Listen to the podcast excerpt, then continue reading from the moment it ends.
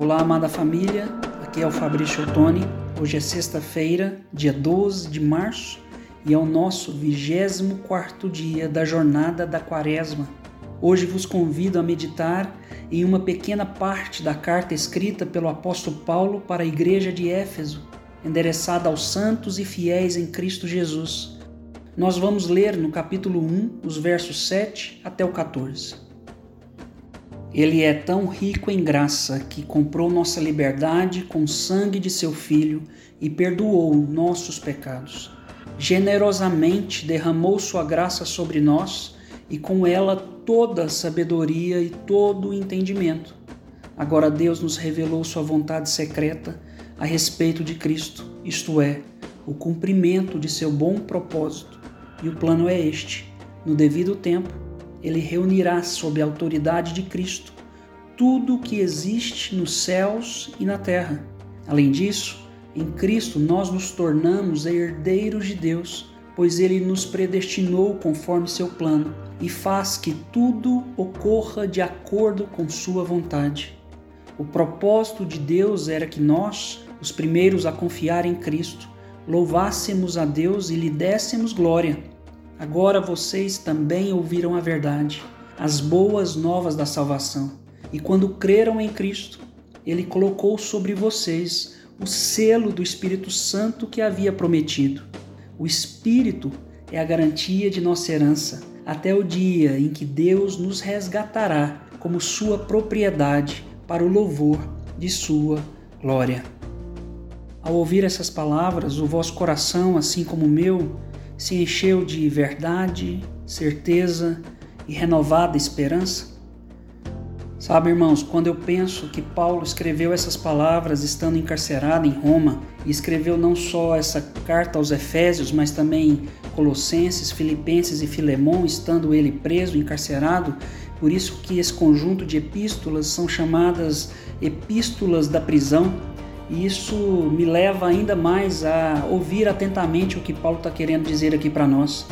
Isso faz com que nós possamos tirar um pouco os nossos olhos de nós mesmos, da nossa fragilidade, da nossa angústia, daquilo que nos envolve, aquilo que está ao nosso redor e olharmos para uma certeza, uma certeza que é maior do que as nossas dúvidas, uma certeza que nos acolhe, uma certeza que nos encoraja, uma certeza que é um alicerce.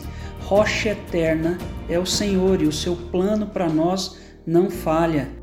O que Paulo está a propor aqui é um reposicionamento do nosso coração, é reposicionar o nosso coração, os nossos afetos, o nosso pensamento na direção da certeza da obra de Deus consumada em Cristo.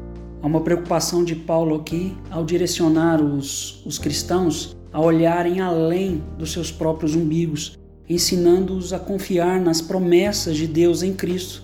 Irmãos, o orgulho tenta nos levar a confiar em nosso próprio compromisso com Deus. Fica sempre a dúvida e nos deixa preocupados se estamos comprometidos o suficiente ou não. Jesus então nos abençoa espiritualmente ao nos conduzir ao arrependimento e ao nosso pecado através do Espírito Santo da promessa. E através do Evangelho acalma o nosso coração preocupado. Podemos então perceber, irmãos, nesses oito versos, uma exposição daquilo que é o plano de Deus para nós. Ele, rico em graça, comprou a nossa liberdade com o sangue de Cristo, perdoando nossos pecados derramando a graça sobre nós de uma forma generosa e com essa graça nos deu toda a sabedoria e todo entendimento.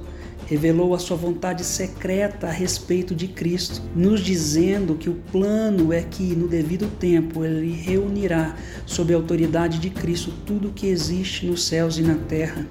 E o Senhor Deus Todo-Poderoso, nosso Pai, além de nos revelar a vontade secreta, nos dizer qual que é esse plano, Além disso tudo, ele nos tornou herdeiros de Deus. Ele nos predestinou conforme este plano e fez tudo, tudo para que ocorra de acordo com a sua vontade. Sabe, irmãos, nós temos, nós ouvimos a verdade, nós temos as boas novas da salvação, cremos em Cristo e com isso nós recebemos um selo do Espírito Santo que havia prometido. O Espírito que foi nos dado, que foi selado em nosso coração, é a garantia da nossa herança até o dia que Deus resgatará essa propriedade que somos nós para o louvor da Sua glória. É, nós não temos o que temer. A igreja do Senhor Jesus continua a nossa vida é para a glória de Deus. Os problemas ao nosso redor são menores do que as promessas de Deus. Nós cremos na totalidade de que o plano do Senhor irá se cumprir e nós fazemos parte desse plano. Que essa palavra possa trazer vida ao seu coração, renovar a sua esperança nessa jornada de quaresma, o nosso olhar para essa jornada de auto, autoavaliação, de contrimento, de nos levar a fazer uma autoavaliação, de deixar o nosso orgulho para trás, de confiarmos de forma plena nas promessas do Senhor, no plano de Deus e no amor de Cristo por nós, possa transbordar em nosso coração. Vamos orar. Deus bom e amoroso, em Jesus, tu conheces os caminhos em que teus filhos andam e tudo que pode nos assustar e desencorajar. Torna a tua presença real para nós ao fazermos nossa jornada, para que em todo momento e em todas as circunstâncias nos lembremos das tuas bênçãos e nos alegremos. Amém.